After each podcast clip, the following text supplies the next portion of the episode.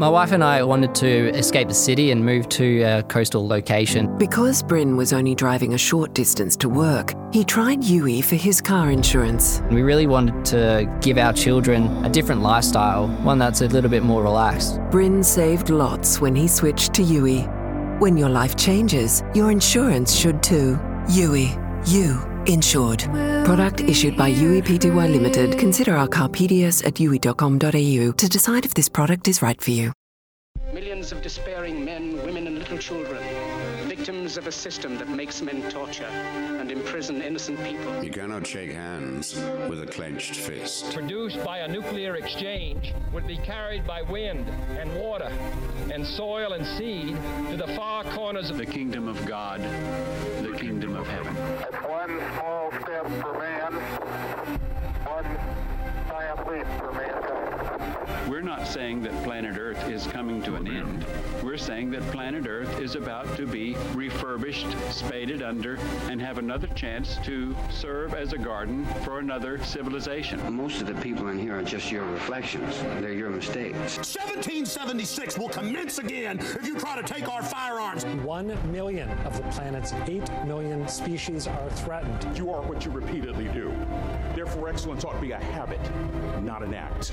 Your lives and the credibility of the United Nations is at stake. Epstein didn't kill himself. The reason this is such an interesting time is not only because we're on the threshold of the end of this civilization. They're trying to take you out with bullshit. The experience of the past two years has proven beyond doubt that no nation can appease the Nazis. To those who can hear me, I say, do not despair. The misery that is now upon us is but the passing of greed, the bitterness of men who fear the way of human progress. The hate of men will pass, and dictators die, and the power they took from the people will return to the people. And so long as men die, liberty will never perish. In the language of the U.S. Department of Defense, these are unidentified aerial phenomena. Roswell's a very interesting place with a lot of people that would like to know what's going on. Uh, there is very compelling evidence that we uh, we may not be alone. This is the Garden of Doom.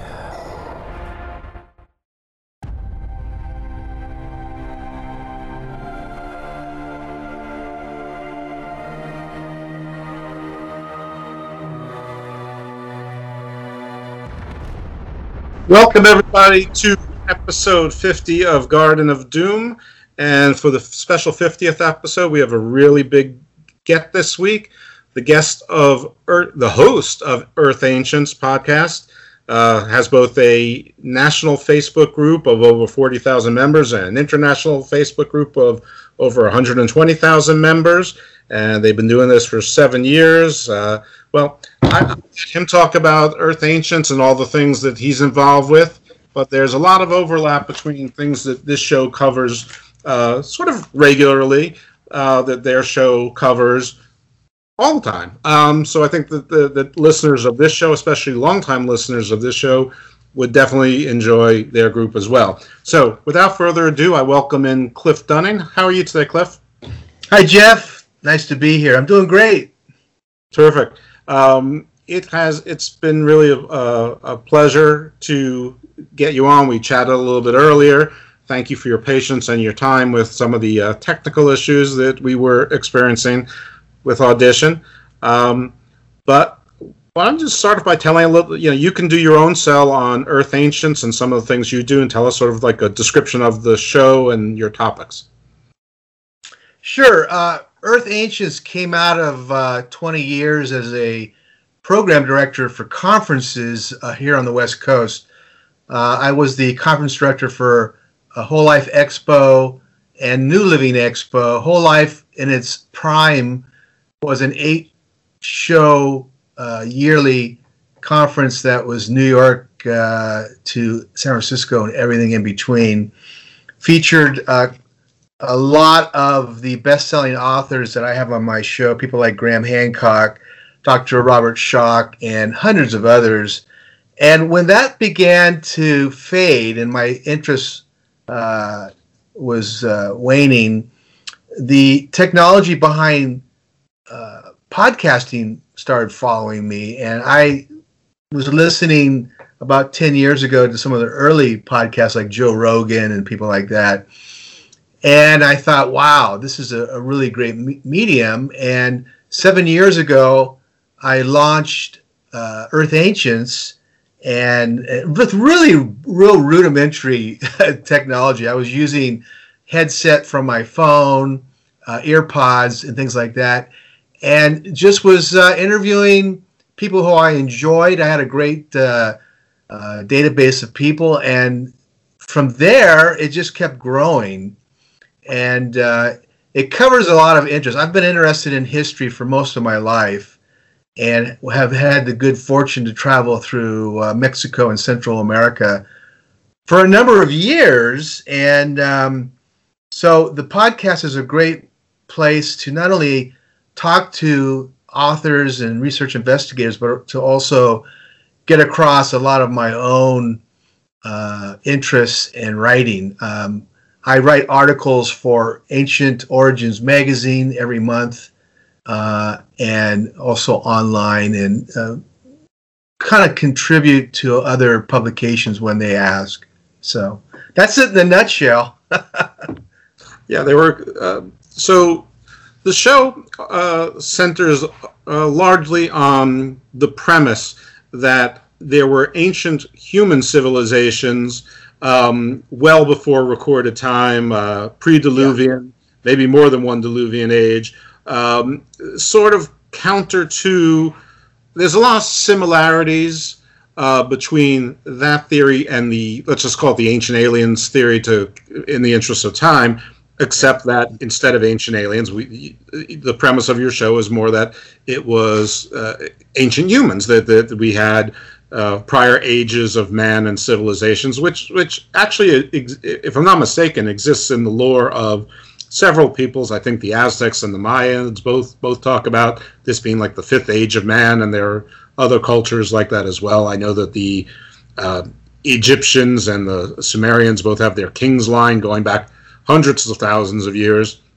Um, so, you know, I mean, it's a big difference in philosophy you know, it's almost like whether Jesus is the Son of God or Jesus isn't the Son of God that big, but after it, the the rest of the religious doctrine sort of, eh, you know, is the same. A lot of the analysis is the same. So you have guests that are on the other side of that philosophical uh, debate or scientific debate, whatever we want to call it, and guests in other areas as well. I want to lead people to believe that in seven years you've only covered this topic. You don't. You have spiritualists. You have people who write about Atlantis. You have uh, people. Uh, you've had people on crystals. You've had people. You've had science. So you have all sorts of things as well. Um, but a few of the things that you certainly focus on is a word I never heard before I listened to your show, and that is telluric, telluric energy. So, what what is telluric energy? Um, telluric energy fields uh, are they are energy coming from the Earth. The Earth uh, develops its own gravity, and within the gravity there are sub levels of uh, uh, of energy. Uh, gravity being the main energy. A telluric field bubbles up from what is called a ley line, and the Earth has a uh, system, kind of like a um, uh, you can consider, consider it like a circulation system, like our, our, arterial system, the arteries of our body. The Earth has the same kind of arterial system, uh, and it's they're, they're, considered ley lines, which are energy lines.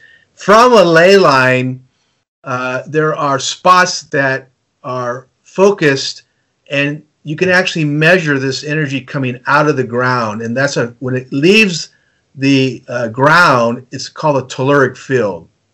A lot of the older civilizations actually understood this. The Maya being the most uh, prevalent. Uh, we think the Egyptians also understood telluric energy because uh, there's evidence from a number of forensic engineers uh, that the pyramids built on top of a massive telluric field, which is a ley line. But uh, I've studied the temples and the pyramids of uh, uh, the Maya, and their whole uh, scientific ba- base is, is uh, uh, designed around pyramids over telluric fields. And what these pyramids do is actually collect and intensify the energy of a telluric field and then pass it through. And what we don't know is how they use that energy. Uh, we have a, we have a somewhat of an idea, uh, but uh, that's basically uh, a, a, brief outline of what a telluric field is. Well, so before I move ahead, did I do a fair job of, of sort of describing Earth Ancients? Yeah, Earth Ancients um, is uh, a look at history, but from a um, less than orthodox view. So, in other words, we have archaeologists, anthropologists, uh, but most of the time we're looking at engineered data. And this is what the problem is. The reason I started Earth Ancients is that uh, our history is very much questionable. And when I say history, it's uh, you know who built the pyramids and why, uh, who built the uh, temples, why would they build temples over uh, telluric fields? There's a whole science that is not being leveraged when we talk about our history. And uh, to say that the um, pre dynastic Egyptians, the Maya, the um, people who built Stonehenge were hunter gatherers is really a misnomer because there's a science and physics behind what they developed that we're just beginning to understand now. And the only way we know this is because we're coming up to speed in developing uh, an analytic tools that can sense these telluric fields, that can sense ley lines. And, and so uh, Earth Ancients is based on a collective of science that isn't incorporated with anthropology or archaeology. Okay, good. Uh, I just uh, I, it occurred to me that I'm sitting here spending a couple minutes describing your show, and I have you here. That, you did pretty well, actually. I've listened for several years, and you know, I think actually it's helpful to the audience to hear from you your view of what your show is, and and mine. Although I, you know, I have I didn't practice it, so I'm sure I left some stuff out. Well, you know, I'm sure you think about it every day. Um, so the term ley lines, I of course have heard the term ley lines. I think most people have, or at least most people that listen to this show have. If you don't recognize it, you've heard it. You, yes, you saw the movie Ghostbusters. I think at least two out of three of them talk about ley lines. In the most recent reboot with the with the female protagonist, they actually laid out a, a like a 3D map, and the ley lines um, sort of illuminated almost like a basketball on the earth. Um, and and you know that was sort of how they talked about um, you know where the portals were. And if you're also not familiar with ley lines, the term specifically, you've heard it when you've heard people talking about that there are points on Earth that connect like the pyramids to Stonehenge and to the Washington Mall and and to other Angkor Wat and things like that. That that's all ley lines and geometry. And sometimes you hear the term sacred geometry, which I mean, sacred or just geometry probably doesn't matter for the purposes of this show. Sacred, I, you know, there's two ways of interpreting sacred. One is the divine, religious inspired, that it was, you know, intelligent design. The other is that that's just the way that the Earth's energy lines work, and someone realized it, and the sacred just means special or something to be venerated, not necessarily uh, divine. So I well, don't actually, want. you you said it yourself. It, the, the, these sacred places were venerated, and when you look at the Templar Knights when they built the uh, the great cathedrals in France, uh, they actually sit on ley lines, and the Templars developed and understood subtle energy. Now, one thing I want to mention is that a good way to explain ley lines is when you look at the human body, the ancient Chinese developed uh, healing techniques l- looking at the meridians, and the meridians on the body are the energy centers that are not visibly t- uh, detectable, but a good Chinese doctor can use needles and penetrate the skin and connect with one of these meridians for healing, for uh, creativity, to open up various centers of the body that are uh, collapsed or not functioning. And in the same way the human body has these energy centers, the earth has ley lines, which are the earth's meridians. So during the turn of the century, the uh, English and the British actually began charting these uh, sacred places like uh, Stonehenge. Excuse me. and um, also others. I mean, there's there's countless stone circles in uh, the UK, in Britain, and uh, parts of Wales. They actually mapped those, and they actually also began looking at uh, mapping areas outside of England, uh, and these are the ley lines that we understand. So when the the ancients found these places like Stonehenge, they were very much tuned in physically to feeling the the vibrations. Now today we're so bombarded with uh, unseen vibrations of, of uh, cell towers, cell phones, Uh, uh, radiation, uh, uh, the computers, and things like that. That unless we really focus, we can't feel subtle, subtle energy. But I can tell you from a fact that there are certain pyramids and temples in Egypt, in Mexico, and in Central Ma- uh, America that if you walk up to them and you either touch them or go up the stairs and stand for a little bit, you'll feel the energy in your body. They're they're still turned on. So that's a that's a way to understand telluric field and also the ley line. It's almost like a symmetry. If you want to take out uh, geometry, it's almost like sacred uh, symmetry. When you yeah. talk about the meridians in the body, it it sounded almost like a little bit of overlap with sort of like the yoga concept of chakras. Is there any relationship there? Complete connection. Yeah, the chakras are the uh, energy centers. There's seven of them in the body, within the body, but there's also uh, extended chakras that le- that are outside of the body. You might call those aura, the auric field, and so forth. But uh, yeah, the chakras are extremely important. And these are other uh, points that are not discussed uh, or not considered in the West. And this is why I tell people to be very careful when you go to your doctor because they don't understand. I'm talking about allopathic doctors now. Uh, remember, allopathy is cut, irradiate, and chemically induce with drugs. So th- th- that's how they heal. The Chinese and other uh, ancient methods uh, of healing address the subtle energy of the body. And when you have a healing from them, they're addressing the mechanisms on how of what, how the body works. That's why a lot of times those healings are much more profound and long lasting. Uh, be it uh, uh, acupuncture or, or, herbal medicine that ad- addresses the energy fields of the body those kinds of healings are much more profound than uh, dosing somebody with drugs. So, yeah, that's yeah. that's pretty much it. To new listeners of this show, there's an episode. I think it's 29, but it's called something like "Physician Heal Thyself," something like that.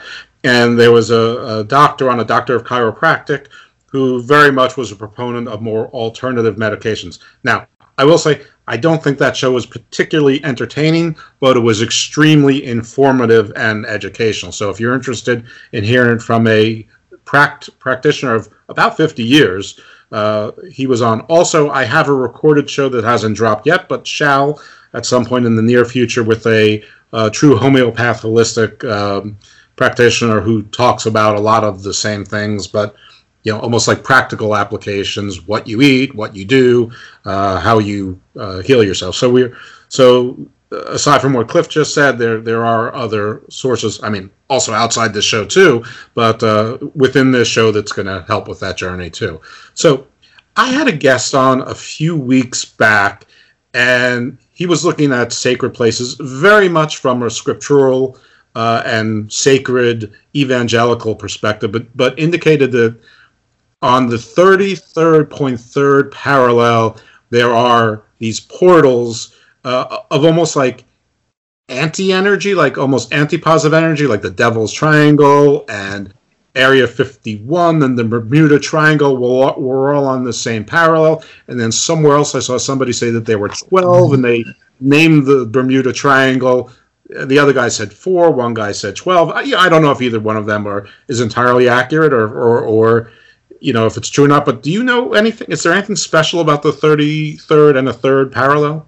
I don't follow that, but what I do follow is that uh, in certain cities uh, of Egypt, uh, and one of the cities is Luxor, there is a temple there that has a. Uh, uh, they, they tell us that there's a stargate, and the stargate sits on top of one of these telluric fields, and there was a time when that temple was fully active and uh, if you um, did some form of meditation and also um, energy manipulation, you could walk through that door and be transported to another part of the Earth or another part of the gal uh, of the um, yeah of the cosmos, like another planet, um, quite easily. And this gets back to a whole another science, the science I keep talking about that we don't understand.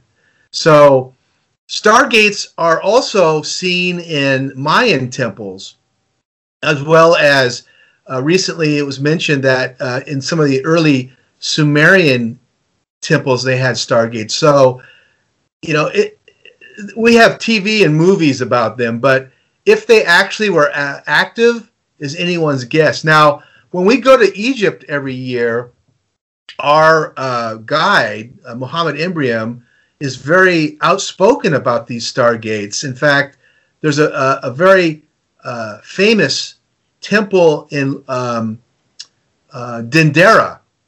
It's called the Hathor Temple. And when you get to the top floor, just before you get to the roof, there is a huge door.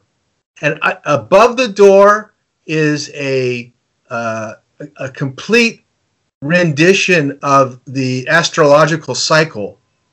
And the French in the 1700 took part of that, and you can see it in the Louvre, a museum in Paris. But the uh, the Stargate in that temple apparently was so active that uh, they used it uh, on a regular basis. The the uh, the priests would send pharaohs and the royal family all over the place using that Stargate. And and uh, I actually had a chance to touch it, and I'm fairly sensitive to energy. I didn't feel anything, but we had a couple people a few years ago that actually touched the door and they got zapped, like you zap somebody. So something's going on there, you know. And this and this wall is uh, made out of uh, red uh, granite. It's beautifully carved, but red granite is one of the hardest uh, igneous rocks uh, in the world. So it's it's a beautiful door. I hope they didn't have pacemakers. Uh, exactly.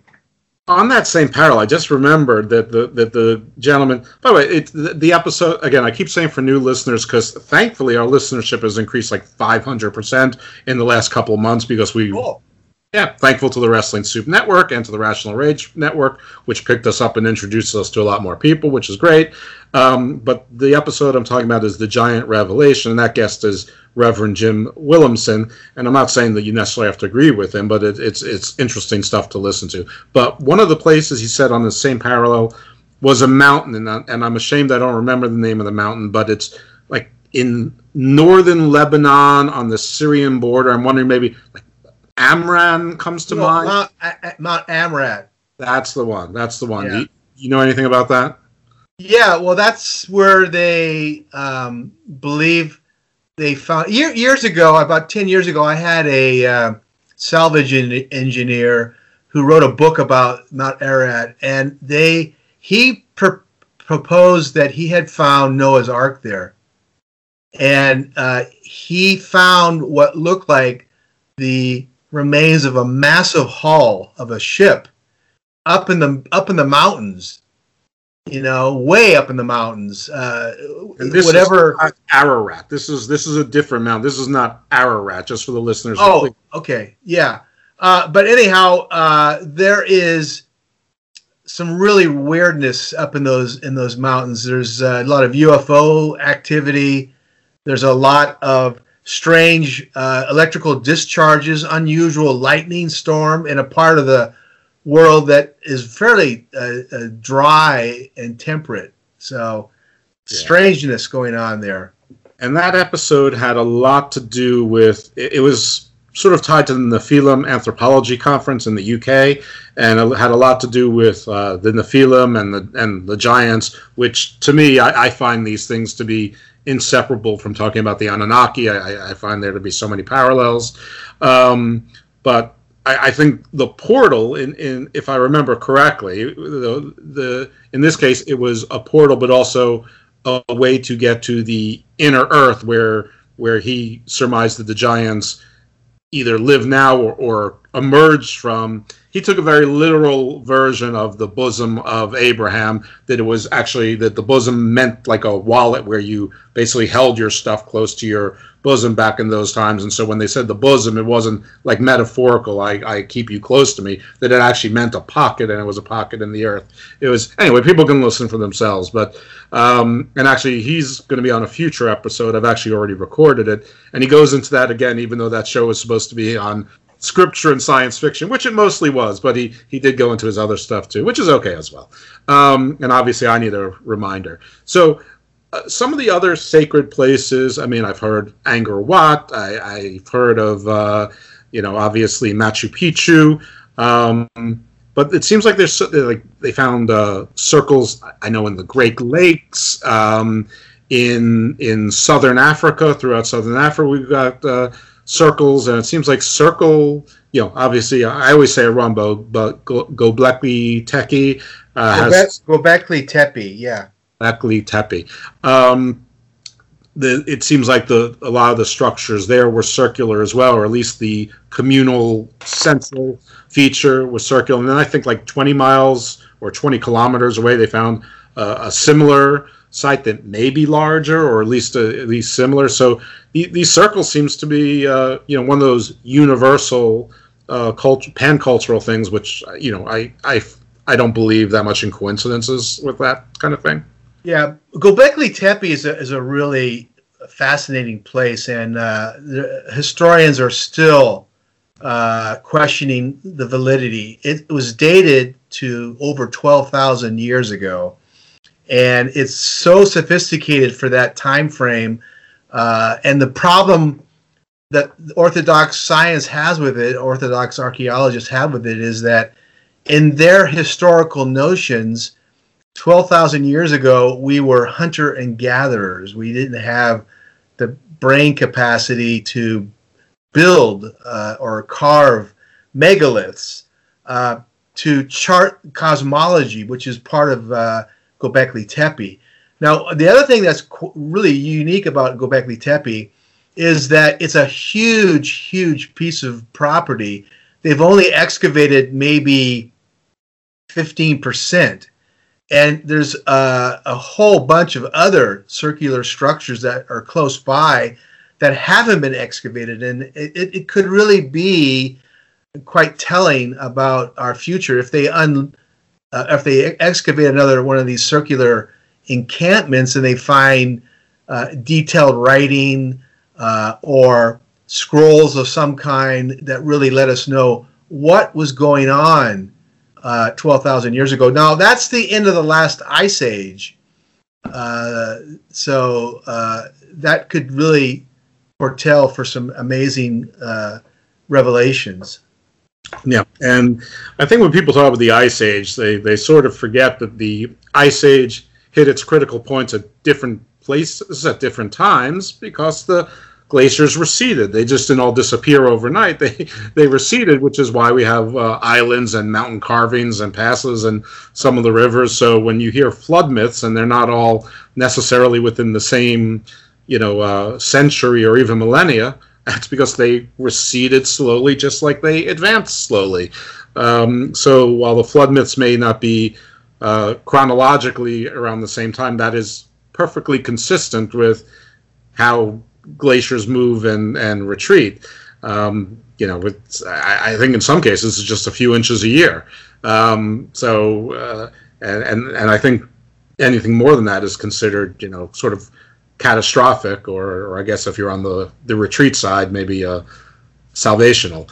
Um, so, all right. So I, I know that you know your show is just not supposition that you have evidence and that there's historical support for some of these things so if you could sort of visit some of the hot topics or highlights um, you know of what kind of evidence and you know yeah. you got a ton so, of guests on uh, i'm writing an article for uh, ancient alien ancient aliens uh, uh, ancient origins magazine. It's called the um, the temple of Ele- the temples of Elef- uh, Elephantine Island, which is in Aswan, Egypt, and uh, it is uh, from all purposes very very old, older than the Old Kingdom, which is around five thousand years old, um, and uh, what they found there, and I, I, was there with a tour uh, back in 2019 uh, what they uh, uh, found there uh, is two small temples cut from white granite, and they're laying on their side. The university, I think it's the um, the German Institute of Archaeology, has been excavating there for about ten years, and there was some massive explosion there because these two small temples are uh, on their side. Each of them weighs approximately three tons. One of the temples has been blown to smithereens, and that's that's saying a lot for by itself because a 2.5 ton granite box, which is what this temple looks like, uh, is so heavy that whatever the force was that dissolved it or blew it up must have been significant. So some something blew it up, but the uh, the article gets into the details of how this temple was cut from a single block of granite. I have the forensic engineer Jim O'Con analyze uh, the makeup of the temple, and uh, he cannot discern the tools or how it was cut.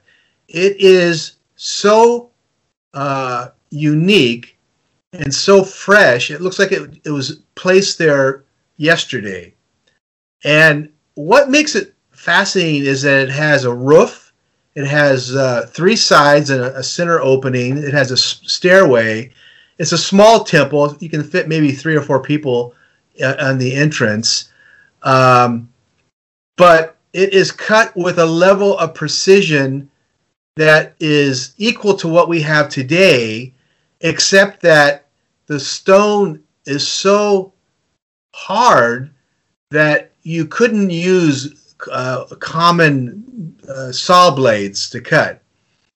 And Jim O'Con's uh, analysis, I haven't got the full analysis, but so far he's thinking that was some form of cutting torch that cut it because the, the corners and the radiuses are so perfect uh, that there's no way that a copper chisel and wood mallet could have cut it. So uh, this is a technology that we run into when we start looking at the uh, pyramid culture of uh, Egypt. The Great Pyramid at Giza, the Bent Pyramid at uh, uh, Sawa, and the other small pyramids in uh, northern Egypt are all cut with a level of precision that doesn't make sense to uh, orthodoxy. The reason I'm writing the article is that there are so many questions that come about uh, about, uh, in, into the manu- manufacturing techniques of this temple, of these temples. And um, the article is is uh, I'm almost done with it, but it is a real eye opener uh, on the science and technology from the science, how it was applied, and uh, how old these temples are likely to be. Because Elephantine Island is mentioned in the Old Kingdom 5,000 years ago, but it looks like this place is at least 10, 15, perhaps 20,000 years old, which would make it mind bogglingly old. Yeah, I remember reading an article probably three or four years ago, and I don't think it was related to your site. It was from somewhere else. Um, and I might have posted anyway that they had found fossil evidence along in the, the stones along the base of the pyramids indicating the fossil evidence that they may be nine or ten thousand years old and that there was so much of it, it, it and the way it, it, it was embedded and around it. It's not like someone just got lucky and found and threw that kind of soil around that area. That, that, that it was more likely a, a, a natural occurrence back when um, the, these these pyramids may have been underwater for some period of time, and and it, it, it was consistent with that kind of finding. I'm not sure if I'm if my words are giving it justice, but it is. No, you make it you make a good point because uh, ten years ago, um, uh, Robert Schoch uh, along with uh, John Anthony West, uh, did an analysis of some of the outer uh, uh, portions of the Great Khufu uh, Pyramid, and there is saltwater residue about halfway up the pyramid, which means that it was covered in salt water for some period of time. We don't know how long it was, but it really brings up a lot of questions. And there's also uh, evidence on the interior chambers of the Great Pyramid. The Great Hall, the King's Chamber, the Queen's Chamber have residue of salt water uh, that has been analyzed and is from actual actual salt water. So how did it get in there? Is the big question that everyone asks. That's for sure. And for anyone out there who's thinking, well, maybe the rocks they used as bricks were just found from underwater, uh, just remember the last time you tried to pick up a rock from underwater. It's about 50 times harder than it is from, you know, above ground. And those stones are pretty big, and moving them themselves is a fairly Hercule- Herculean task, um, which is still speculated on exactly how it was all moved, and there's only theories. So if you think that, that they found thousands of rocks underwater and were able to successfully get them, uh, that, I mean, either you have to agree with, with Cliff that there's enormous technologies with like really subterranean cranes that could do that, um, or th- these structures were actually underwater for some parts, so they're older than orthodoxy says. I mean, which, which is the simpler explanation? It's that they were underwater for some period of time. Um, so you know the outside of the pyramids and, and how they were built is is really you know amazing as well. But i actually had the guest of the history of africa on and, and he made a point well you know it, it not when you see that they built smaller pyramids first and they had lots of failed pyramids beforehand. And and that was impressive and i i it, is you know fairly persuasive. However i you know what most of us don't know about and i didn't know about uh, you know or at least i did and it never really made an impression was just how intricate the interiors of the pyramids are. To me, building that kind of structure in those times with that kind of interior design and architecture with secret passages and and not just inside the pyramid itself but underneath there's there's subterranean chambers and subchambers and uh, almost like um, uh, what am I? What's the word? Almost like plumbing, uh, aqueducts, yeah. and, and, things like that. Um, so you know, it it was it, was like they were architects, engineers, and interior designers uh, w- with an eye towards the extremely creative involved. And I don't know, it's just it's mind blowing. You know that it could be done without computers and advanced technology and and you know well, just... what makes the, the the great pyramid fascinating is that we are look we get the information from archaeologists who are not scientists. When you look at it from an engineering point of view, uh, and a greatest example of that would be Chris Dunn, who's a NASA engineer uh, and who uh, builds the uh, tools that are used in the in the spacecraft and understands tight tolerances of metal and stuff when he wrote his book, The Great Giza Power Plant, he went into these chambers. He went into the subterranean uh, uh, section underneath the Great Pyramid. And his analysis was that this is a giant machine because the tolerances are so close. Why would you build that for a tomb?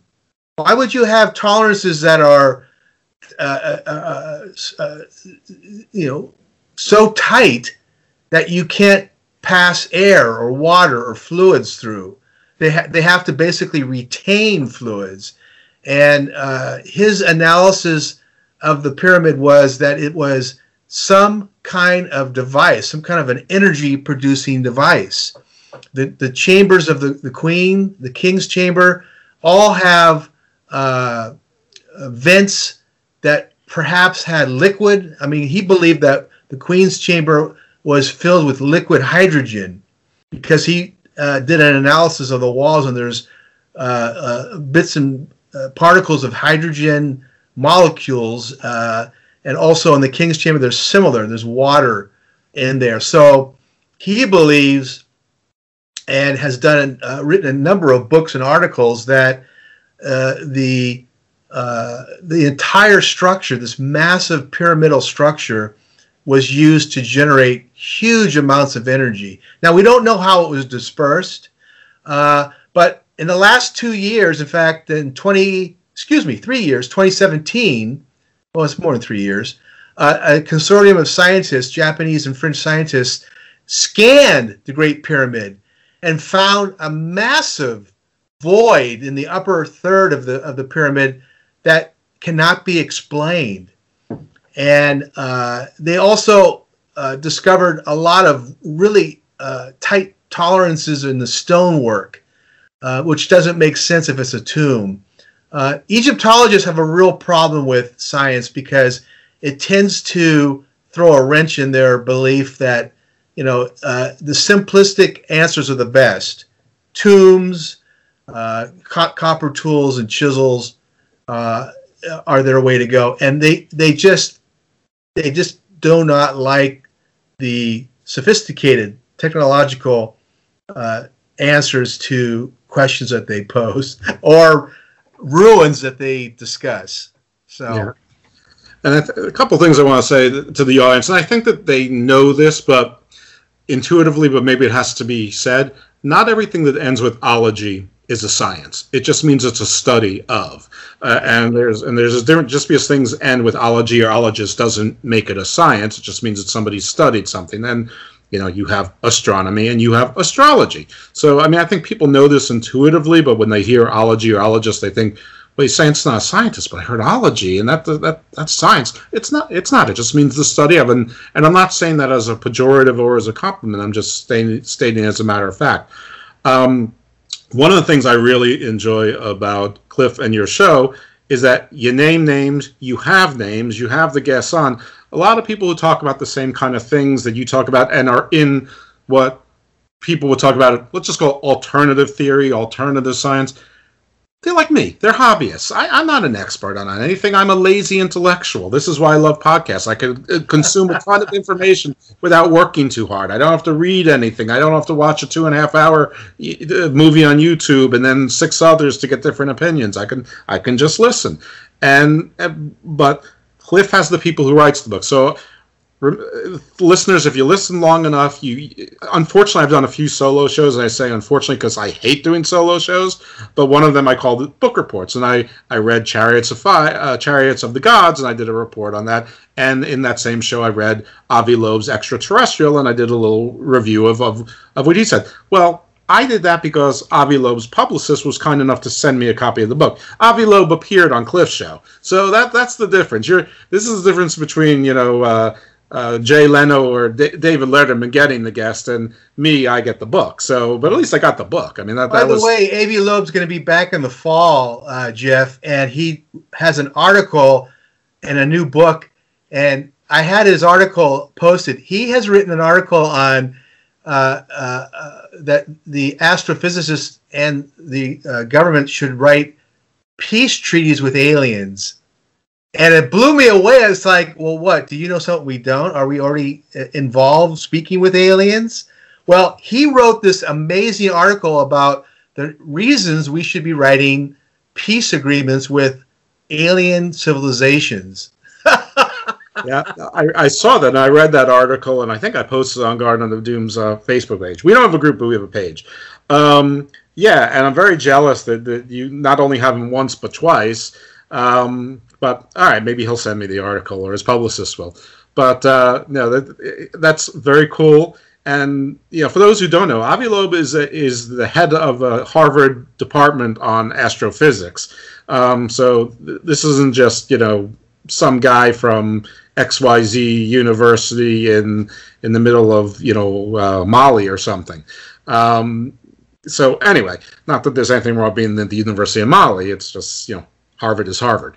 Um, so yeah, that that's incredible. I wonder if he knows other things. But he went from an extraterrestrial saying, you know, this is likely dead extraterrestrial technology that made its way through our universe, but dormant to we should be actively writing peace treaties. I, I listen. I think that. Oh should... yeah, he he actually found the Oumuamua asteroid and what makes uh, Dr. Avi Loeb unique is he's the only astrophysicist that took the analysis from a series of uh, telescope arrays around the, the around the world, and with his team showed that it wasn't an asteroid, that it was a piece of uh, of space junk from another civilization. And what makes his analysis so amazing is that the space junk actually changed its trajectory as it entered our solar system. So it came out of our solar system from another uh, uh, uh, planetary system, entered our solar system, passed through. All of our uh, Earth's uh, satellites were on automatic, and when it came by, we had like 20 telescopes scanning it. But we didn't even know it had come until you know, six, eight months after it left. And he analyzed all the data and he showed it as to be a, a, a piece of space junk, but even more sophisticated, it's a solar sail. It has a sail attached to the body of a craft. So when you see the Obama, Obama, Obama, Obama, Obama, Obama um, uh, illustration that he proposed, it's really pretty cool. Yeah, but be careful when you say that it, because it uh, shows that we're not alone, man. It's pretty cool. Yeah, it changed directions, and he showed how it didn't change directions the way other things sometimes do, like comets, because there was no there was no tail, there was no discharge of the, the you know changing directions a little bit is not that odd when it's impacted by gravity, but you see ice and stuff melt off of it and create a tail, which is, I guess, what causes. I guess it's sort of like moving a rudder, and and, and he showed that no, there, there was none of that. It's not possible, and also like the the reflections of sunlight off it showed a almost an impossibly flat shape, um, almost like a pancake shape. Which I mean. Yeah. If anyone's seen asteroids or planets, I mean, they're generally round or roundish. This was like uh, almost like figure like a, a, a, slice of bologna, like there was a, you know, that kind of uh, cut would be, well, uh, astronomical nth. Um, but yeah, it, it, it, interesting book and, and yeah, interesting guy. And well, uh, you should subscribe to his show and you'll hear the man speak himself about that. So that that's amazing. Um, I personally think we should be prepared for anything to the extent that we can, though. I'm I'm not sure that there's much that we can do about it if if they if they come knocking.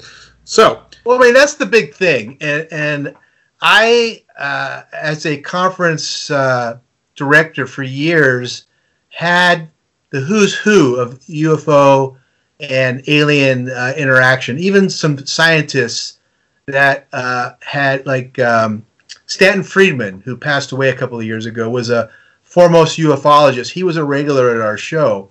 But what made it really challenging for me is that 30 years ago, 50 years ago, 100 years ago, we still had sightings. We still saw UFOs in the sky. Occasionally they landed and they reported that, you know, that they had landed. But I'm at the point now where it's like I'm tired of of, of looking at them. Land on the planet, come out, say hi, we're here, and by the way, we're from this planetary system or we're from that planetary system because that's when all bets are off.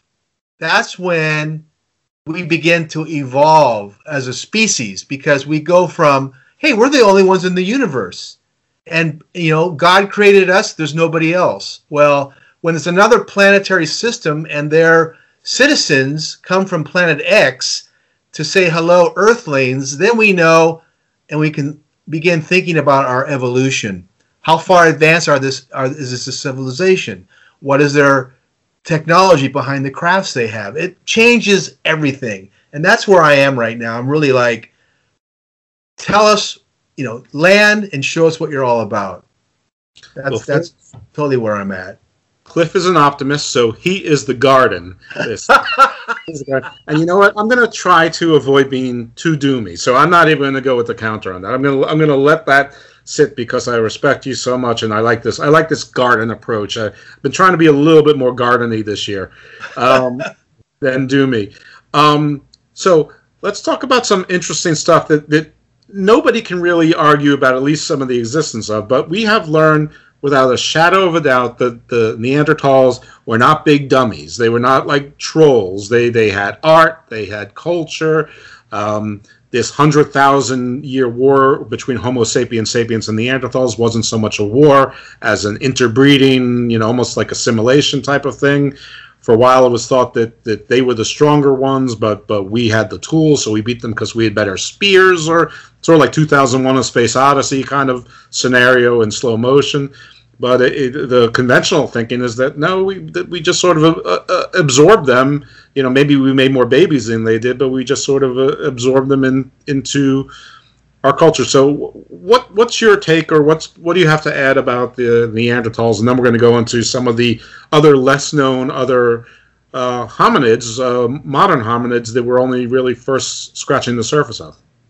The Neanderthals are uh, an interesting hominin uh, for many reasons. First of all, they were uh, built for survival. They're heavier bones. They're bigger than Homo sapiens sapiens. Their their brain is bigger Yep. Which is interesting. It's like, how in the hell did we survive when our competitors, the, the Neanderthals, were physical specimens uh, for, built for, for survival?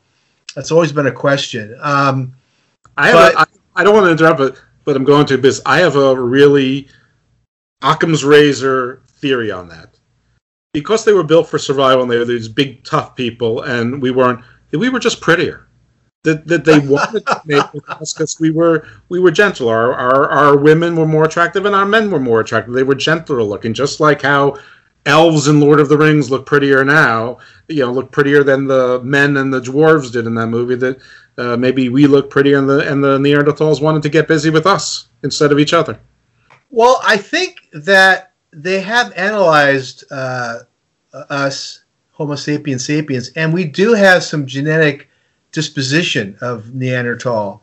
So we picked up through interbreeding uh, uh, bits and pieces, perhaps uh, that survival instinct, perhaps um, uh, unknown capacities of our of our brain or physiology, how we process food, how we excrete toxins. That could be all part of Neanderthal. We don't have the technology to know that yet. I think someday. I mean, we've we've plotted the genome of Homo sapiens sapien, but because there's no Neanderthals left, we can't plot their genomes. We don't know specifics. But my best guess is that we do have the best parts of the Homo of the uh, Neanderthals. Uh, we just don't know it. they were pretty much only in Europe, right? Uh, in Europe, but they've found them in uh, in China, uh, they are also in parts of uh, isolated parts of Southeast Asia. So they migrated as well. Yeah. There's also questions about the uh, inception point. The out of Africa theory is uh, now in question. There is evidence of very, very early hominins in China. There's very early, early, unusual hominins that are just being discovered in Australia. And these are very unusual. They have uh, our brain size, except that they're smaller and they have thinner bone uh, and much older. So they may have appeared, and this is a, a theory that uh, a lot of scientists have now, is that the Earth had a different gravitational field and had lighter gravity, so these smaller hominins were able to exist. Uh, and then as the Earth changed its orbital field and got closer to the sun, the gravity shifted, and those hominins were not able to survive. This also goes to the um, the Paracas people that have these extremely large craniums, and the theory now is that the uh, the Paracas people were not able to survive because the Earth's environment shifted to such a degree that they were not able to uh, to uh, procreate. Who are the Paracas people? The Paracas people of Peru uh, are this species that have 30% more brain matter than we do. They have very elongated skulls. And when they were discovered about 50 years ago, uh, people were amazed because they all first thought it was head binding. Right, right, right. Uh, which is which is a practice that um, a lot of sophisticated ancient cultures use to venerate their gods. But the Paracas people actually were born with these immense craniums, uh, 20 to 30 percent more brain matter than than we have, and uh, they lived in a, an area of Paracas, Peru, and built very unusual uh, pyramidal structures. Uh, they had a language, and they looked to. They looks like they were uh, into cosmology as well, studied the constellations and things like that. But it's they had the longest craniums on record, which means that they had the largest brains on record. Was there any overlap between the Paracas people and Homo sapiens sapien in in South America? The big issue that I have is there's a, a, a couple of scientists. Uh, well, they're not scientists. Uh, there's a research inve- investigator who's on Ancient Aliens or Not. His name is Brian Foerster, who's a foremost authority. He has not gotten permission to take a full skeletal remain of a Paracas person and have it correctly analyzed. What he has discovered is that they were taller than us. They had uh, heavier bone mass, big jaws. Uh, they had an extra rib. Mm. Uh, and they may have had um, a different uh, interior organ uh, setup than we did. They had maybe perhaps different organs. Uh, it makes a lot of people believe that they could have been a alien race that came to Earth and was kind of like uh, marooned or something because they're so out of place. And that's why you don't hear a lot about them. But they're fascinating. They're massively, uh, their craniums are massive, and uh, we have a we have a, a couple of um, regular guests uh, uh, that are artists, and one of them, her name is Marcy McCanna, uh, has reproduced a complete head of what these people look like, and they are really quite fascinating. so. Well, well, it sounds almost like the description of the alien from Alien without the exoskeleton. So, well, yeah, without opening the mouth and another, you know, killing people. You know, uh, well, maybe. Yeah. no, probably not. But the, I mean, the extra organ. I mean, you know, I, you know, I, I love all things weird, including like vampires. So, you know, the extra organ and how they uh, deal with blood and whatever. But uh, I, I, was just asking about the overlap, or if it's even close time wise, which obviously we don't know the answer to yet. But I'm wondering, is that the origin of of those gods? You know, is that is that where they got those the idea of those gods from? These bigger, stronger, smarter beings that, that existed either you know close enough behind them that they found their remains or existed alongside them for a while and then disappeared or whatever but that that's a fun topic for another day i suppose if you study the hindu vedas they uh, talk about earth's cyclic system this is why i'm more focused on ancient uh, hindu uh, uh, history than I am with current history because they talk about the cyclic nature of Earth. And if you read the Vedas, they talk about civilizations that appeared and then disappeared. And it's hinted that with every cycle of human, humanoid that appears on Earth, the Earth's a, the Earth's a different kind of Earth, which to, translates to different gravity, different environment to grow food, uh, different living conditions, being air uh, and, and uh, water and the, the soil and things like that. So each cycle, these ancient cycles, and we're talking hundreds of millions of years, um, produce different types of hominins. And so when we look at the Paracas people, that's probably what happened to them. They arrived or they were developed thousands and thousands of years ago in a separate track from Homo sapiens sapien, and uh, were not able to survive because of environmental conditions. Yeah, the Veda is is definitely on my list of to do to try to find experts in in that area. Uh, because uh, again, being the lazy intellectual, I, I want to find someone who can tell me about it rather than to explore it myself. Um, the other people who it, it's not even controversial that they exist anymore, but the Denisovans. Yeah, that's a big one in our show. We have some of the experts on there. A guy named Andrew Collins has written extensively about uh, the Denisovans, and um, it's very much guesswork. They have what do we have right now? We have a molar, like we a have a pinky finger, we have uh, part of a jaw, and what makes it unique is we have some of their jewelry, all found in Siberia in the last uh, seven to eight years. And uh, uh Andrew Collins believes that they were at minimum eight feet tall, uh, 300 plus pounds, um, highly intellectual, probably came from a whole society that was destroyed in the, the Great Flood, the Great Deluge. Um, his belief is that they were the ones who uh, created and ran Gobekli Tepe as an educational learning center.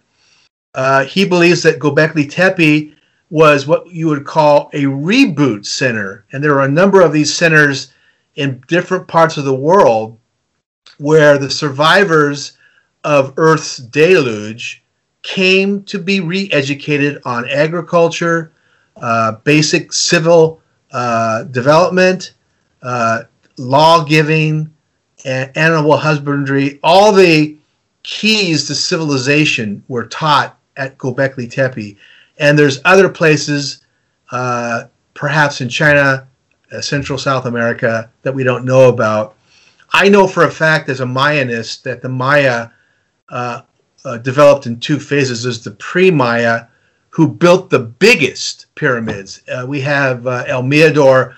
The pyramids at El Mirador are as big as the pyramids at Giza in Egypt. They're massive, massive very sophisticated.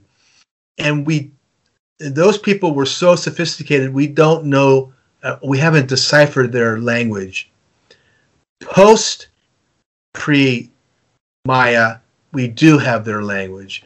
But uh, I think that the Maya survived the deluge uh, and uh, were able to reboot their civilization. But they lost all that pyramid technology uh, which is significant because uh, I have uh, my mentor, who was a Mayan elder, said in the heyday there were over 52,000 pyramids from the Yucatan to Honduras.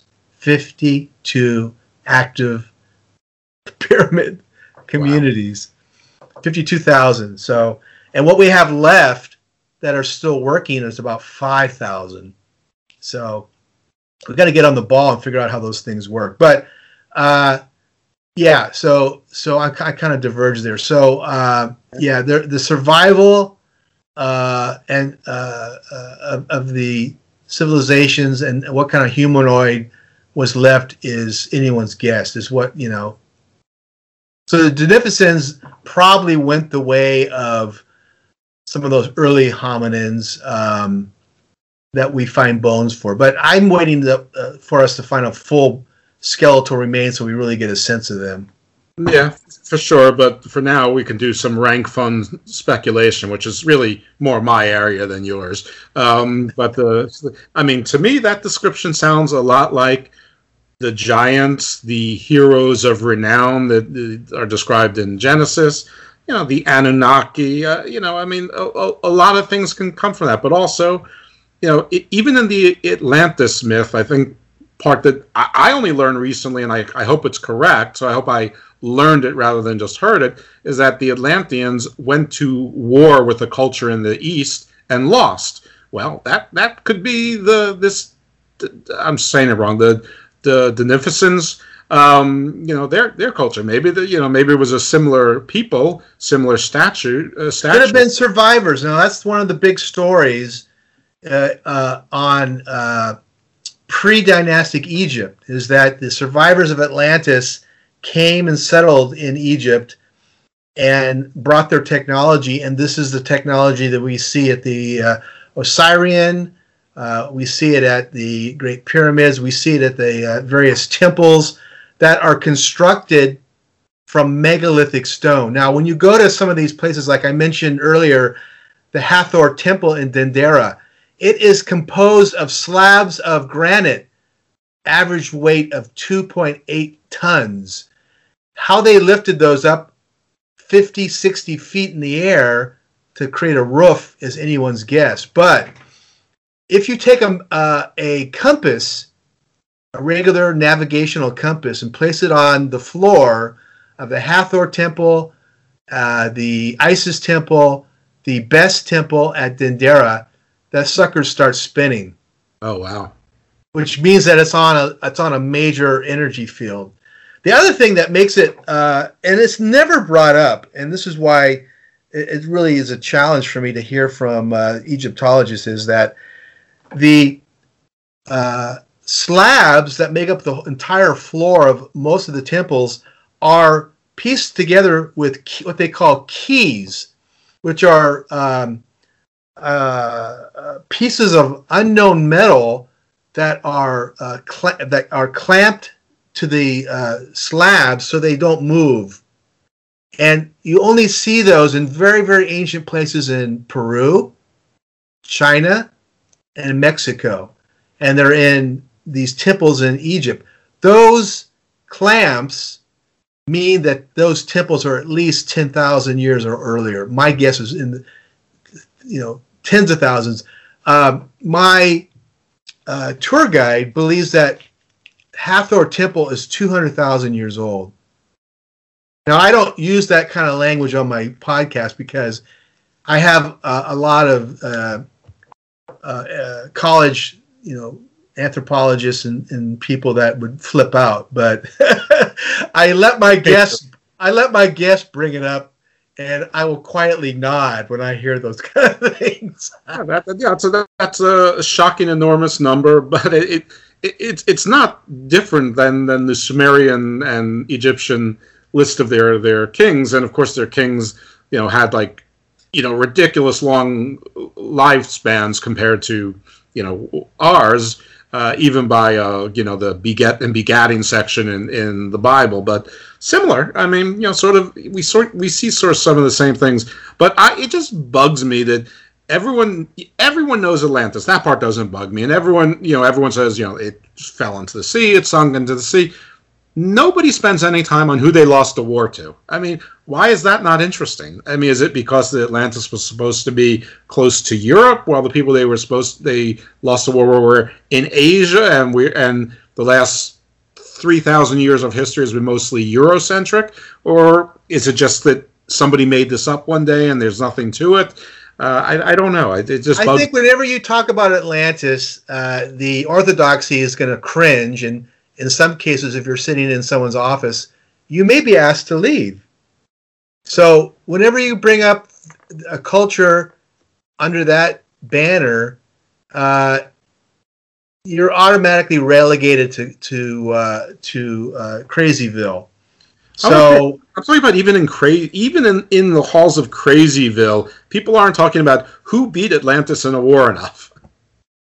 I, I, want I want to go to Crazyville and I want to talk to those folks about. Well, actually, I want them to come to me, but you know, that's lazy. you need to get. Um, uh, her name's Laura Laura Little, Greg Little's wife, Dr. Greg Little. She took Not tight end for your team, San Francisco, Greg Little. Oh no, no, no, no. This is Dr. Greg Little, which, by the way, I have been lucky to get him in July. He took. Uh, f- he was funded by ARE, which is Edgar Cayce's uh, institute in Virginia Beach, Virginia. Uh, and if you don't know who Edgar Cayce was, he's one of the great psychics at the turn of the century, uh, 19, 1920s. To, I think he died in 1945.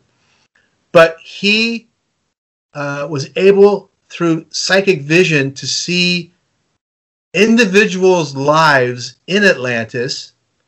And he collected and wrote a number of books. And one book has specifics on Atlantis and the various satellites. Now, Atlantis was in the Atlantic, a huge continent, but it had satellites in different parts of Africa, Central and South America. And Dr. Little and his wife Laura used that data, dove in the Bimini Islands, dove off the uh, coast of Mexico, and discovered ruins of uh, marble buildings. We're going to have him on the show in oh, July. But he talks about the different technologies that were used. And that could also at some point lead into, and I don't talk about war, but you know, if they use this these weapons on people, it would be a devastating loss. You know, it'd be like lasers against bullets. You know, so, and this is why it's really important to study the Mahabharata texts of India because they talk about the great war of Earth against the, different cultures. And if you're an anti, if you're into anti, uh, Atlantis, they probably have an aspect of those people fighting with the Indians, uh, uh, the Indian people that are against off-world types that are trying to take over Earth. The Mahabharata talks about ET wars, which is kind of cool. Oh, it's very cool. Yeah, uh, and and I'm sort of supposing that that maybe those ETs were the same ones who defeated the Atlanteans. Who knows? I, I don't know. I, again, this yeah. is blank speculation. Not good for your show perfect for my show. Um, but I will uh, try to make touch with this uh, Laura Little, and uh, maybe she'll uh, grace me. Uh, okay, back to hard stuff. I mean, as in uh, tangible. The Hobbit people. That we they've discovered that there's definitely evidence of smaller statured people. I think this was in the Philippines or Malaysia, maybe yeah. both. Malaysia. Yeah. can what can you tell us about them? Um, I had um, a anthropologist on, and this is it's really it's really curious. Uh, it looks like there was a, a lab of some kind that was creating a lot of different uh, hominins, and the hobbits were just one. They're a very short-lived uh, race that only lived I don't know uh, 20, 10 or twenty thousand years or something and then they disappeared. But I mentioned it earlier that it's not just the Hobbit people, but these strange uh, humanoids with very thin bones were developed in, in some in a similar area where the hobbits were found. Um, I'm not an expert on the on these hobbit types, but um, uh, Dr. Susan Martinez, who I had on the show, wrote a book called "The Little People of Earth," and she believed that it is possible that the hobbits were a genetic type of small human that was developed um, and didn't pass the muster, didn't couldn't survive the uh, environment. But there are other small human races that were part of Lemuria, which is in the Pacific. And we're talking 20, 30, 40, 100,000 years ago. Uh, in the in the Mayan culture, the little people were extremely bright, and uh, you can see examples of the little people at Tulum, which is on the Caribbean coast of uh, Mexico in Yucatan. And uh, their temples are, uh, to get into one of the temples, you can't be any taller than three feet tall. But it's very cool to see, and it really makes sense. I thought when I first went to Tulum 20 years ago that it was like a, a sanctuary for prayer.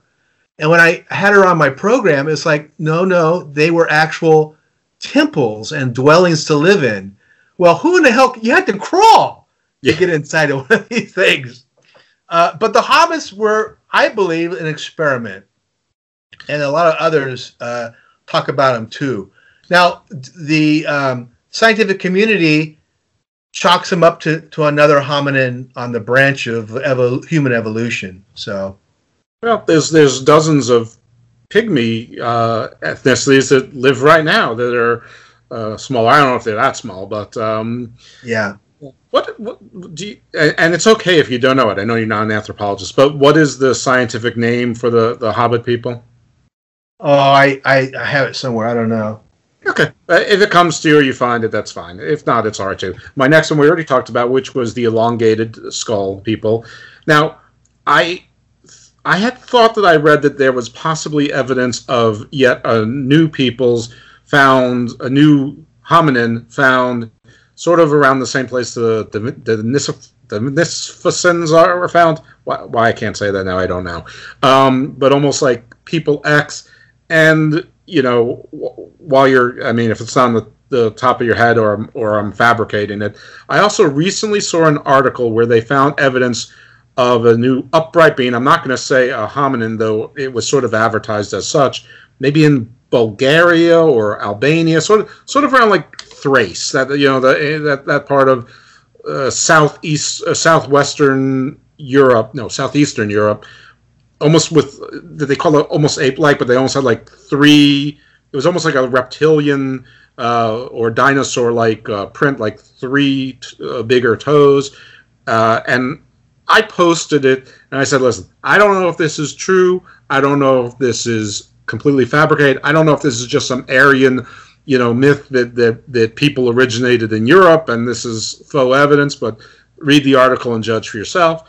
Um, but do you know anything about that, or did it has it not even crossed you know your your eyesight yet? That before I before I answer that, the uh, scientific name for hobbit is Homo florensis. Right. That's right. That's right. And uh, that it's a really it's a real interesting topic because uh, it's a fir- it's a fairly sophisticated humanoid, but it's just tiny, tiny human. Uh, it, it, would it would be a small two or three year old uh, Homo sapiens sapiens. So, um, a, a, new species in Europe. Uh, I I don't know of, about it. Uh, they are constantly finding skeletal evidence in caves in Siberia. So uh, there uh, seems to be a humanoid factory there also, uh, and uh, the, these different species are being uncovered. Uh, again, you know, we look at the Denificin what do we have? We don't have a full skeleton. We don't even have a skull. We have fragments, and so there's a the speculation has to really be dialed down, and uh, a lot of people are are uh, concerned that we're jumping the gun until we really get a sense of of the level of uh, of sophistication, you know, uh, of well, these I people. Sure I'm definitely jumping the gun. well, no, I mean, I have a lot of people on the show that write fairly extensively about them based on very, very limited fact. Uh, they'll go by mythology, describing what they believe was this uh, human. By, by the uh, way, I'm very glad when you reject that and you push back on me because I think it only increases your credibility as a guest. I, pe- I think people should respect it. I respect it. I'm just playing, but my show is, I mean, it is part factual, but it's also part informational, part entertainment. And I and so that's what I want to say. When I am jumping the gun, I realize I'm jumping the gun. I'm doing it purposely because that's the fun. That's where you write the comic book. That's where you have Ego, the Celestial, and Guardians of the Galaxy 2, basically stealing the Anunnaki myth. Which, which, by the way, I've heard the Anunnaki myth from Sumeria, but also in South Africa, which is geographically pretty close to Lemuria and South America and Southeast Asia, you know, where you have, and it's funny that you said the, the, the term labs, and that's basically what people say the Anunnaki were doing. They were tinkering, making the, the to mine gold or be their slaves or whatever, which I guess ended up yeah. being us. Um, but you know, it's not that different from the architects from the the movie Alien, that that mythology line, or any number of any other things that that, that don't call panspermia, you know, an accident. So uh, you know, uh, that's a whole can of worms right there. Is panspermia? I mean, I had uh, uh, Dr. Wick, Wick Ramsey, who actually formulated the term on my show. He believes that the pandemic was caused from panspermia. He even wrote a book on it. He also believes that panspermia which for those of, of you who don't know what that means, is it's intelligently guided um, microbes from space that bombard the Earth, and on those microbes are little signatures of information, cellular signatures that either touch us and we are evolved from that information, or land in the ground and we eat the vegetables that come from the soil that has these uh, this data in it and uh, the theory behind panspermia also is that Earth is a lab, a complete lab, and some some ancient or extremely old ET civilization is guiding our evolution. or a, so. or a not so benevolent God. it, it, it, could go there. It yeah. works either way. That, that's but again, I'm ranked speculation. Uh, Cliff is not. So I'm gonna, uh, you know, he's gonna. Yeah, but wait a minute. I have fun with it too. I just, uh, I, I just can't settle for speculation. I got to have somebody on the show who's written a book or has been on TV who is supporting the insanity of the speculation. Uh, but it doesn't have to be insanity because a lot of times it's just it's too far advanced. We're not ready for it. And a few years down the line, all, all, all of a sudden they find evidence for the speculation. So Arthur it becomes famous hypothetical, hypothetical, or theoretical. That's what I like to say. Ooh, I like that. It makes me sound less jumpy the sharky. But yeah, that's what Arthur Clarke said. Magic is just science that hasn't been developed yet. So, something like that, anyway. Yeah. Uh, so all right, so we're, we're not sure about Bul- uh, Bulgaria or Thrace or whatever. So we're gonna we're gonna leave that alone because that that I only saw that once, and that's the kind of thing that you see in more than one source. Uh, you know, even if it is a little bit jumpy, the shark, you still see some. You still see that in more than one source. So we're gonna set that aside. So I'm gonna go a little bit out of my order because uh, Atlantis lately has been tied to the Eye of Mauritania. What what are your thoughts on the Eye of Mauritania? Or the Richat uh, structure, I believe they call it. Honestly, I, I haven't even heard what. Well, I don't even know what that is. You oh, got one on me. Oh, it's really cool. Uh, uh, Google it, and maybe you know, maybe you'll have someone that wrote a book about it. But it is. It basically is a giant nebula in just on the west of the Atlas Mountains. It, not in Mauritania though; it's in Morocco. Um, so I don't know why it's called the Eye of Mauritania, other than maybe the whole land was called Mauritania at some point because it's it's obviously a Greek word. Um, and the thing about it is, it, it looks a lot like how we design our quarries these days, except that it's like 25 miles or 25 kilometers in diameter. Whichever it is, it's an enormous hole. And scientists say that it was caused by like a meteorite or an asteroid impact with the Earth, but it's so symmetrical uh, that some people are saying that that's where Atlantis was, or that is, you know, that that was one that was a closed portal to, uh, you know, the inner Earth. But whatever, it's it's uh, it, it's everything to anyone who wants it to be whatever they want it to be. But it's a cool visual, and well, let me stop you real quickly. This is the one that's on the uh, Atlantic coast of uh, Africa, right? I it's close. I don't know if it's on the coast or not, but it's darn close, and it is outside of the Pillars of Hercules, or at least the theory says that Yeah. it would have been then. I think that I think that there was speculation that it could have been Atlantis, but if the the uh, details are that when Plato describes Atlantis with these uh, uh, cylindrical uh, ports, that the size that this uh, place that you're talking about in Africa couldn't measure up. It's too small. Yeah, and also the the I mean the design doesn't seem like it would have been inland. It seems more like the design of like Carthage. When you see the uh, Carthage rebuilt, it, it looks a lot like that, which is also maybe not a coincidence. All right, you mentioned Lemuria. I have touched on Lemuria a couple times in in this show. I had a, a friend of mine who's actually a listener also say he said you had me at Lemuria. Uh, so tell tell us about Lemuria because I'm sure you do it a lot more justice than than I could. Uh, Lemuria is uh, a continent that was in the Pacific. Uh, the current dates of its existence are uh, several million years to its destruction, approximately 20 to 28,000 years ago. Uh, it developed uh, the earliest humanoids. Uh, which we don't know if it became uh, Homo sapien or not because the entire continent was destroyed.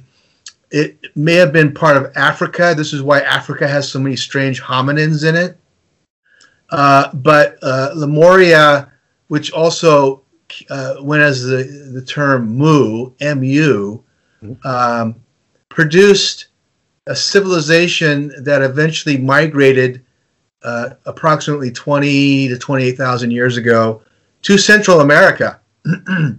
and uh, the Maya, part, uh, part of the Maya cu- uh, culture, and by the way, the Maya culture was multiracial, multi-ethnic, and uh, uh, was made up of a number of different uh, racial types, similar to the United States. This is why when you look at their sculptures and their uh, reliefs and their artwork, you don't just see one type of uh, racial type. You see African centric, Asian centric, a couple of uh, types of humans that are probably not around anymore, including long heads, people with very long craniums. And then you see these uh, other types that we believe, or a lot of scholars believe, came from Mu, which is um, Lemuria. So when they came over, they brought with their them their their technology, and this is uh, important to realize because uh, uh, many of the Maya pyramids are very very sophisticated. We only look at them from the outside, but about ten years ago, NASA began scanning pyramids in the Yucatan, including Chichen Itza, Uxmal, uh, Coba, and they found that these pyramids had inner chambers that had unusual, what looked like technology at one times, or uh, what is considered housing. Housing is the support for technology. You plug something into it. So there was housings inside these temples. Uh, and, and my mentor talks about the uh, science and the uh, uh, humanity that the Lemurians b- brought to um, to the Yucatan and the Maya.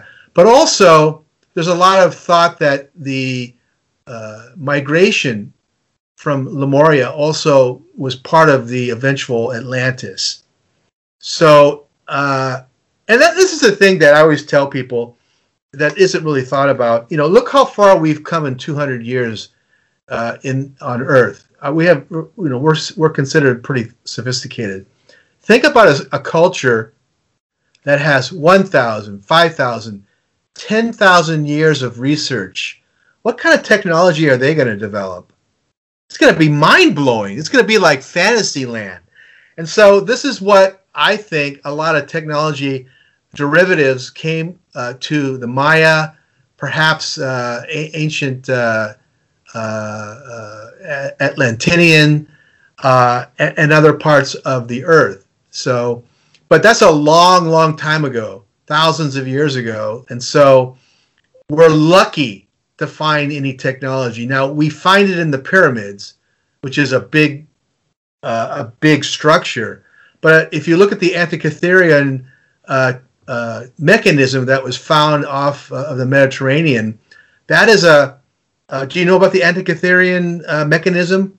It's I believe the, it's the gearbox. Right, it's almost like a watch gearbox that they found that was very. Yeah. They they they reversed engineered that, and it looks like it, the technology had been around at least a few hundred years. Well, there's no way in hell that the Greeks developed it, and the Greeks came before the Romans. So it's one of those technologies that's inherited.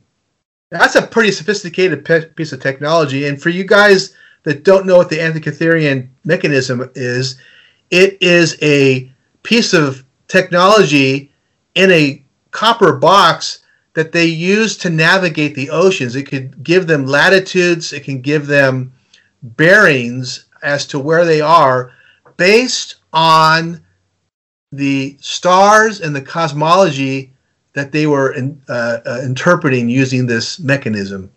So that's anyone, one of those pieces of, of technology that's handed down from a very, very early civilization. Antikytherian uh, mechanism is called. You and can look it up and you can see it. They just scanned it again about two years ago and they found subgearing that may that meant that they probably had to manufacture it like pour metal in a uh, mold so that they get the tolerances to, to have gears working among each other.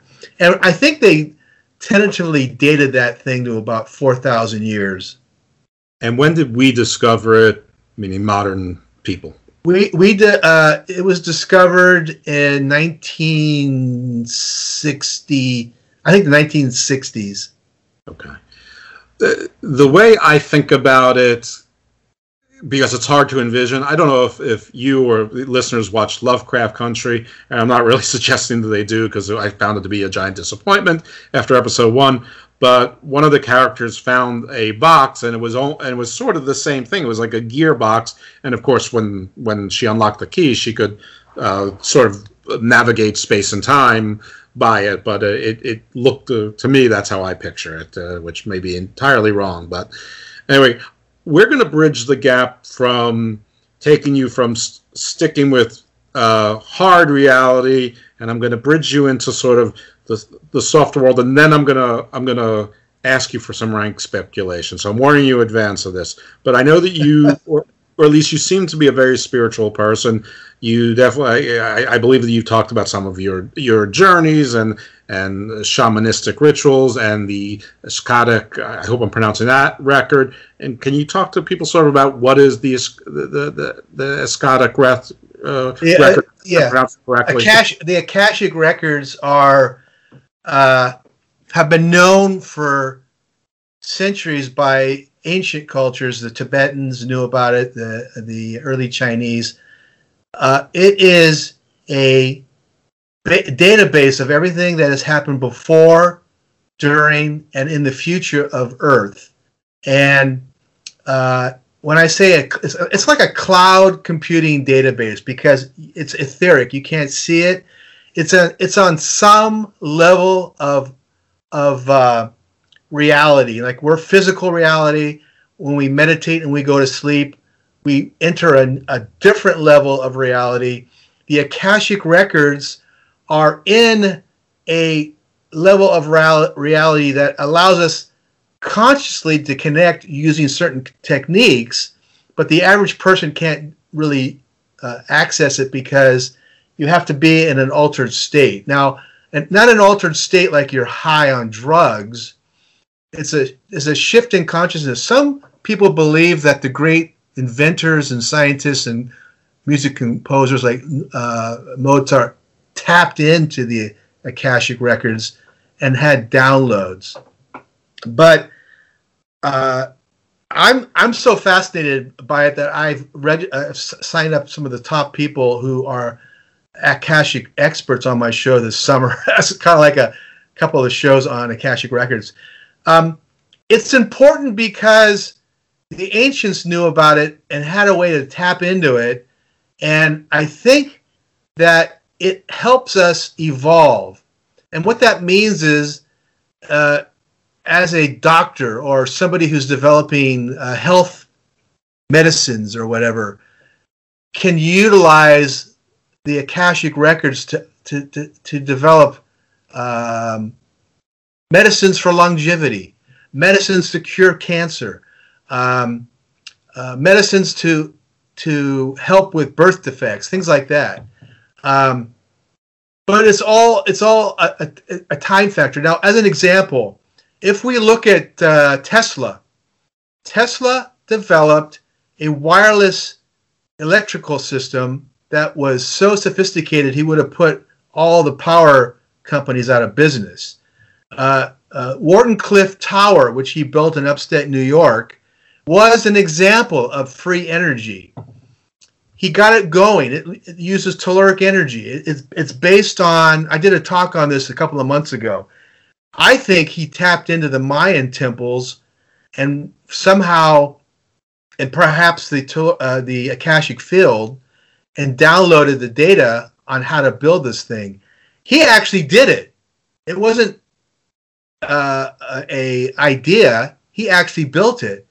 He didn't get it to go because he had to have multiple towers to, to make it work, right? But that tower, and he said it to himself before he, he died, it was too far in advance for itself. It was probably a few hundred, if not more, years in advance of that time period. Remember, Tesla was born in the 19 or 1890s, died 1942, I think, or maybe a little earlier.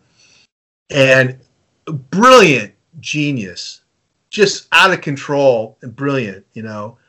And the thing that makes him so unique is that he's using natural energy. He's he's not polluting the earth, uh, which well, when we generate power now, it's nuclear power. That's po- horribly toxic, you mm-hmm. know.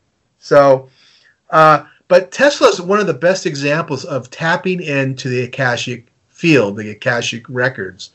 Um, I mentioned spirit, spiritualists like uh, Madame Blavatsky, uh, Rudolf Steiner. Um, I'm trying to think of some others who regularly developed or were taught how to access the Akashic records. Now, the Akashic records, remember, uh, are, are everything before, in the past, current, and in the future. Um, I just finished finishing finished interviewing uh, a uh, a doctor who wrote a book on the afterlife or what happens when we die in his book, which just came out, by the way, uh, I'll give you the name of it in a second. Sure. Um, he talks about when we die, uh, that we are constantly learning, and we go to these classes, and the fundamental focus, the fundamental tool that is used in educating is the Akashic records. So we don't use it as a physical being right now because we, we nobody really knows how to access it. A few people do, and I'm I'm I'm kind of curious as to why we don't know more. I'm thinking out loud. It's possibly because there could be negative repercussions if you tap in and all of a sudden you create a machine that burns places down or something. I don't know. But isn't it interesting that mm-hmm. this doctor finds that as a spirit, uh, a uh, uh, deceased being on the other side after death, the teaching tool is the Akashic records. So that's a little highlight. That's a, that's about. Uh, well, that's I mean, I, I, could do a whole show on it. well, I'm sure you will. Um, yeah, and, and and I think I got you to cross the bridge in, into speculation because we could go into druids, oracles, spear, uh, spiritualists, mediums, shamans, you know, all might be people who are able to tap into the Akashic record as well as scientists and artists and whatnot. And of course, for you comic book fans, hey, maybe that was the difference between Jean Grey and Phoenix that she got too much. Um, so uh, I actually think that comic books are full of all of these kinds of things that people just look where they want to look. I already talked about Ego from uh, Guardians of the Galaxy 2. I said Ego, but it's it, they pronounce it I think Ego in that.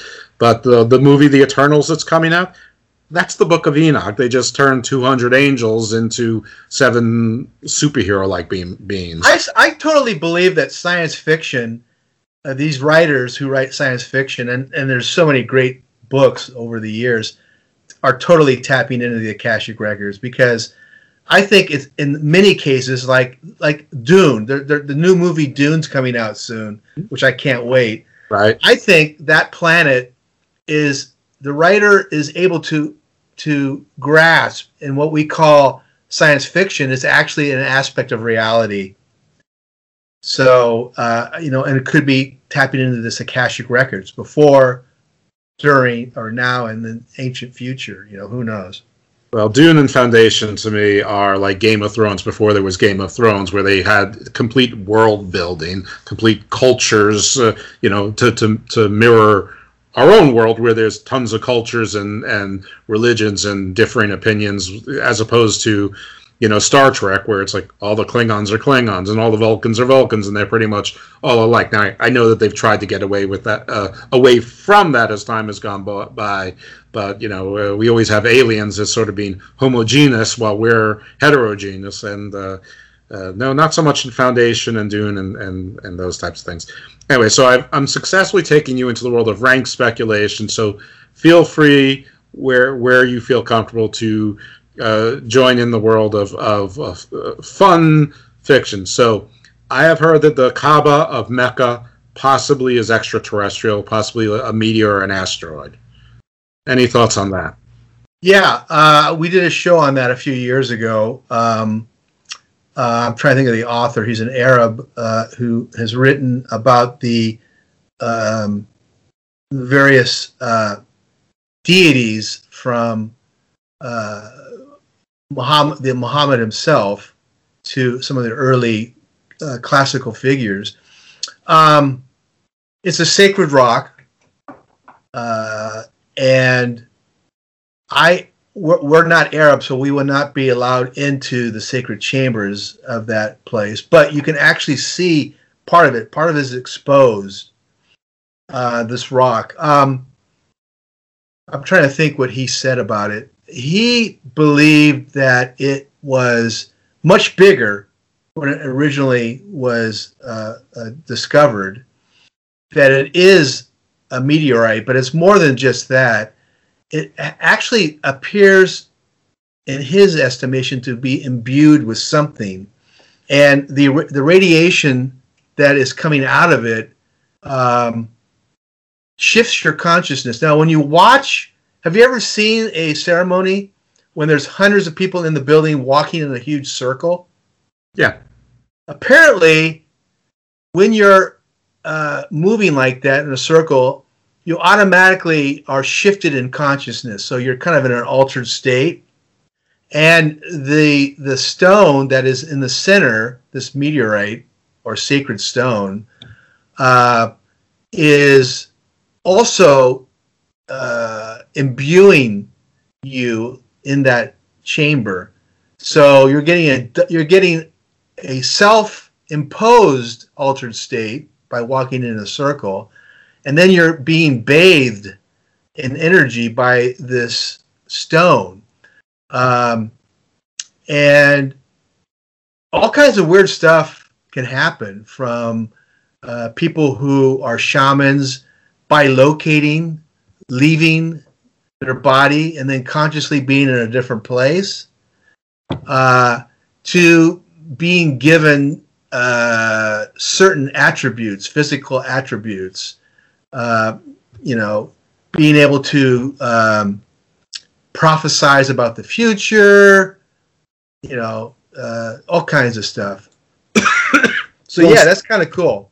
One slight correction: I don't, I don't think that it's limited to Arabs. I think it's you must be Islamic. You must be of the faith. I think I think, I think you have to. You can't. You, I mean, a, a Westerner is not allowed. Let's just say that. Uh, you might be right about that. I, I, I don't know. So anyway, we'll move off of that because neither one of us is, is sure about that. Um, all right. So rank speculation. What do you think the Anunnaki were? uh, I, am going to brag here just for a little bit. You're and I typically I typically don't brag. I knew Zecharia Sitchin personally, and uh, of course he was the. Uh, oh, you got it. Good for you.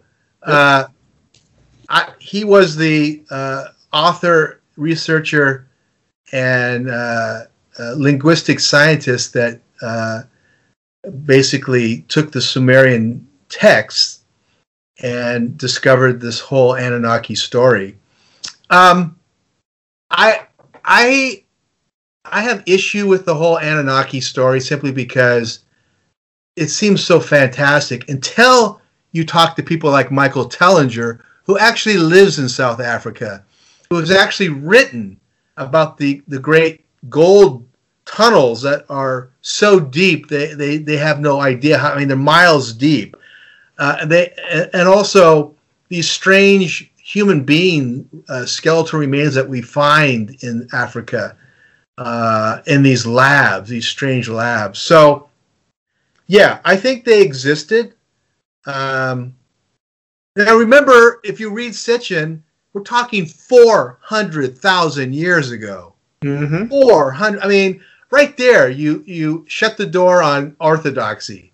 You shut the door on most scientists. Oh no, we and, left orthodoxy on the other side of the bridge that I well. I'm just saying that. I mean, this is why when you mention, you know, the Anunnaki. Now, remember the Anunnaki are the fallen angels. Yeah, they, they, they, get they, orthodoxy. They're they're away. We have a fourth. Let's. Well, it's hard for me to go too far off the cliff, but uh, I'll, I'll, give you. I'll take it as far as I can.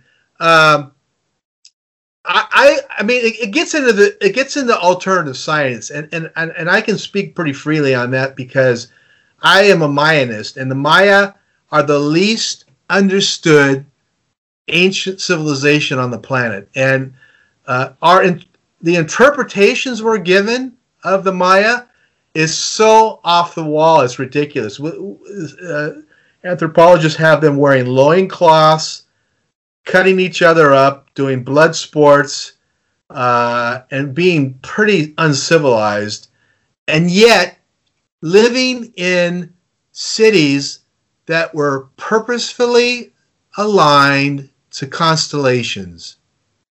Mm-hmm. You don't do that unless you have a level of science that is off the chart. And we know this now because they did scans of, of Tikal in Guatemala, and the main civic center at Tikal lines up exactly with the um, uh, constellation of uh, Neptune. Uh, in the in the, I mean, building for building, planet for planet, it lines up. What we know now, and we're beginning to understand, is that when you plug in to a constellation like that, you're you're picking up subtle energy. So each temple, each planet aligns perfectly.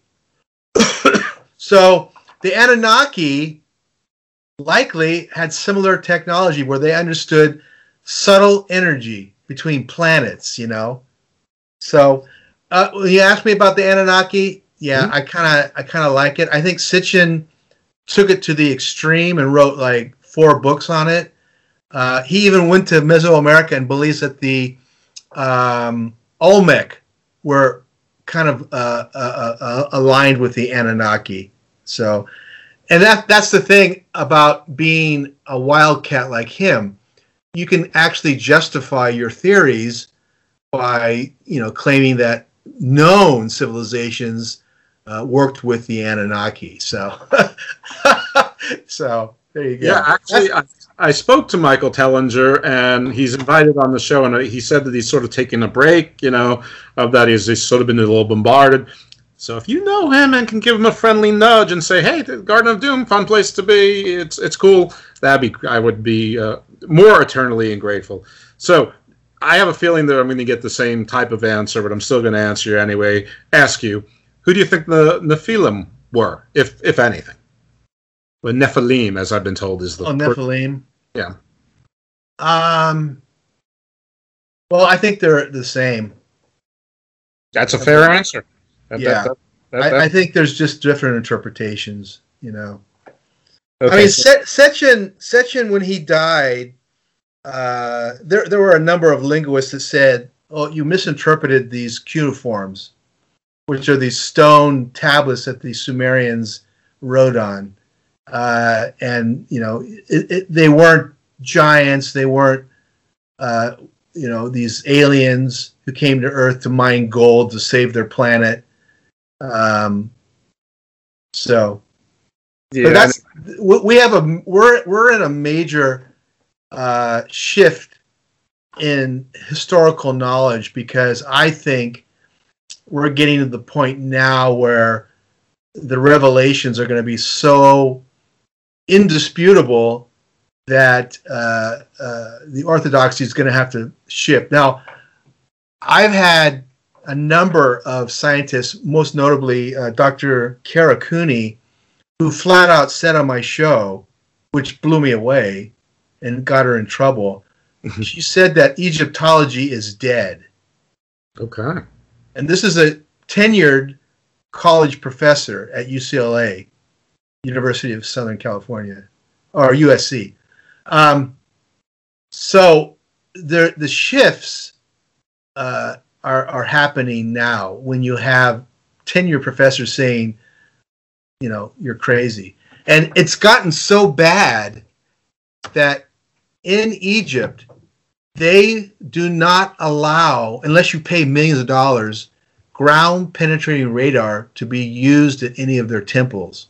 Well, we know why because they can't explain the tunnel system that's underneath the Giza Plateau the tunnel systems that, that's under Dendera, the tunnel system that, that's under every major temple complex along the Nile. That's you know an old kingdom.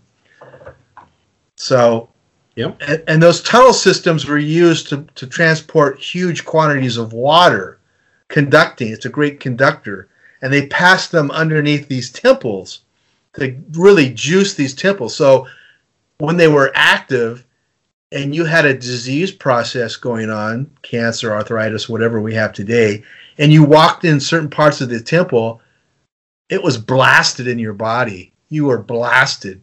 This is also fascinating to consider. If you read the Bible and some of these older texts, people lived, according to the Bible, hundreds of years. Mm-hmm. You know, Enoch, um, I'm trying to think of some of the biblical characters. They lived 800, 1,000 years. Noah. Noah. Noah was, sp- was supposed to have lived 800, 1,000 years. So I think a lot of these temples were, uh, and I'm told, were actually healing apparatuses. So there you go. So okay, so the Anunnaki and the Nephilim probably the same. So th- I, I, have a feeling that we're going to get similar answer for all, but who knows? Um, the the people from the that were in the Vanilla, so they called the Veda, or or what, or what were they called? Vimanas yeah. are in the Vimanas are a technology that you can read about in the Mahabharata text, which is the great the great war for Earth. And but those people that were manning those ships, if, if we presume them to be well, we don't have to presume them to be accurate. What what do you what do you think those folks were? Those people? They were Indians. They were India, but at a time frame equal to what we would consider the last phases of Atlantis, uh, twenty thousand to twelve thousand years ago. The Vimanas were uh, flying craft developed using a propellant, which is uh, liquid crystal or liquid uh, mercury, and um, quicksilver. Yeah, they uh, the the the uh, army, American U.S. Army, was purported to have found a Vimana in an Afghani cave about uh, a decade ago, and the story came out that uh, a number of local dignitaries, in, in, in fact, the president of Egypt, uh, our Secretary of State at the time, others were told, uh, were invited to go and see this craft. And uh, what apparently the story goes that it was still uh, running and there was some kind of an energy force field around it. And when some of the guards got too close, they were immediately killed, dissolved, vaporized. Like uh, uh, Raiders of the Lost Ark. but the funny thing about it is when this story comes out, they describe it with great detail, which is kind of curious. And then all of a sudden, you didn't hear about it anymore.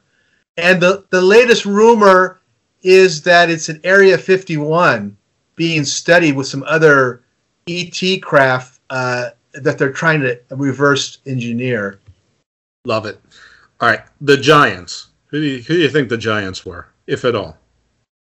Uh, let's see. Well, if you if you read from Jim Vieira and Hugh Newman's book World of Giants, or uh, uh, some of the other people, it's it's a race of humans, humanoids uh, that uh, were on the Earth up until probably I mean, there's scattering stories of of the uh, mid 1800s of giants being found in um, secluded areas of of the Appalachians, Appalachian Mountains, but uh, I think they existed.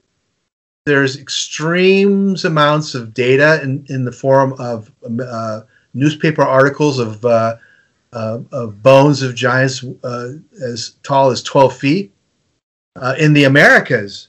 Mm-hmm. Um, there's a new book coming out next month by uh, Hugh Newman and Jim Vieira on European giants that were monsters, some as tall as 20 feet, weighing a thousand pounds. Can't imagine a person 20 feet tall. Um, so yeah, there were a offshoot of uh, humanoids why we don't see them today, I don't. I think it's back to uh, environmental conditions. They they can't survive in the, our current environment, which is the gravity.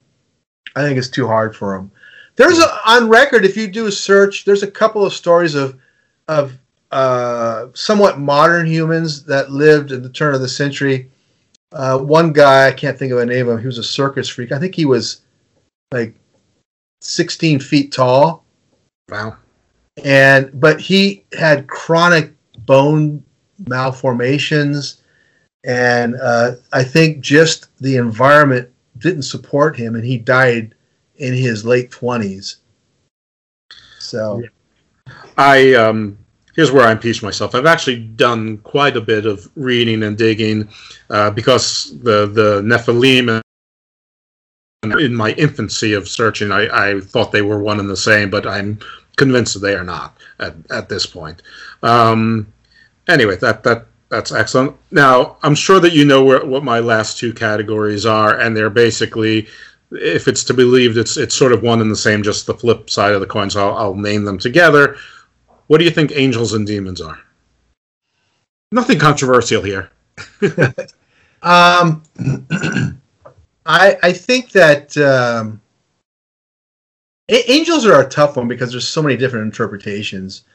Uh, I think with early civilizations, when they mentioned an angel, it was probably one of multiple levels. It was probably uh, uh, extraterrestrial, humanoid that had a technology where they could pass through uh, real uh, uh, the, the the current field of reality from some other place and communicate.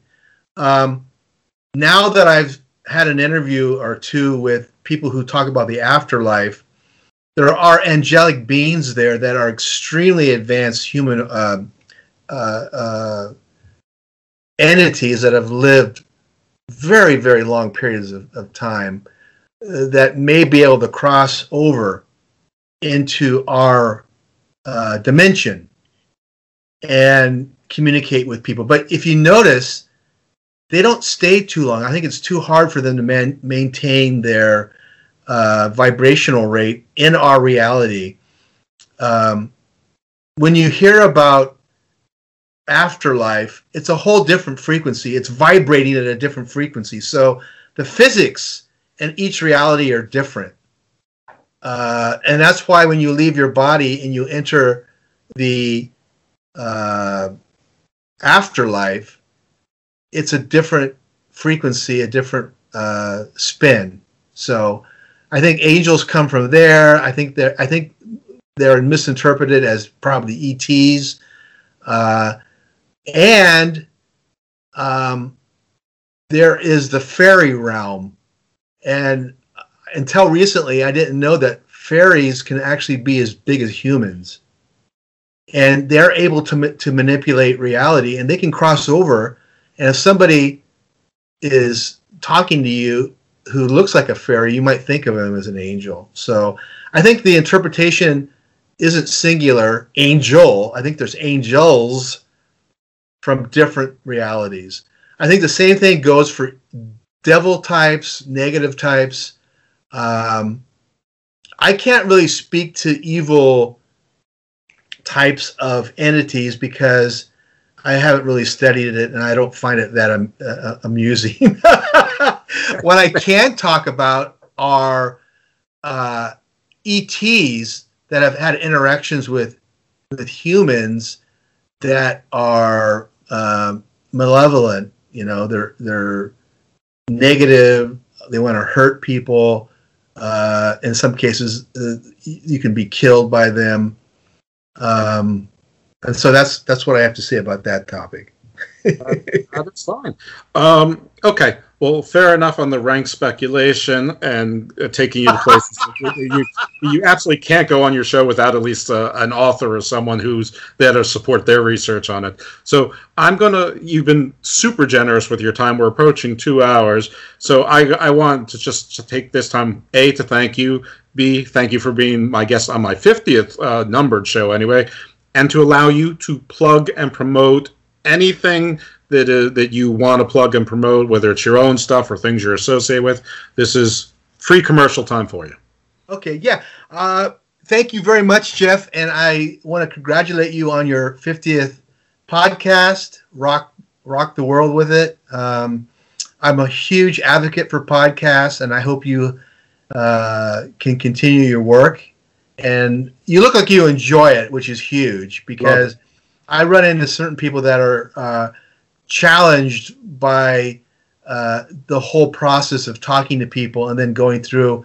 And what people are listening people that are listening uh, you have to understand that it's just not the recording.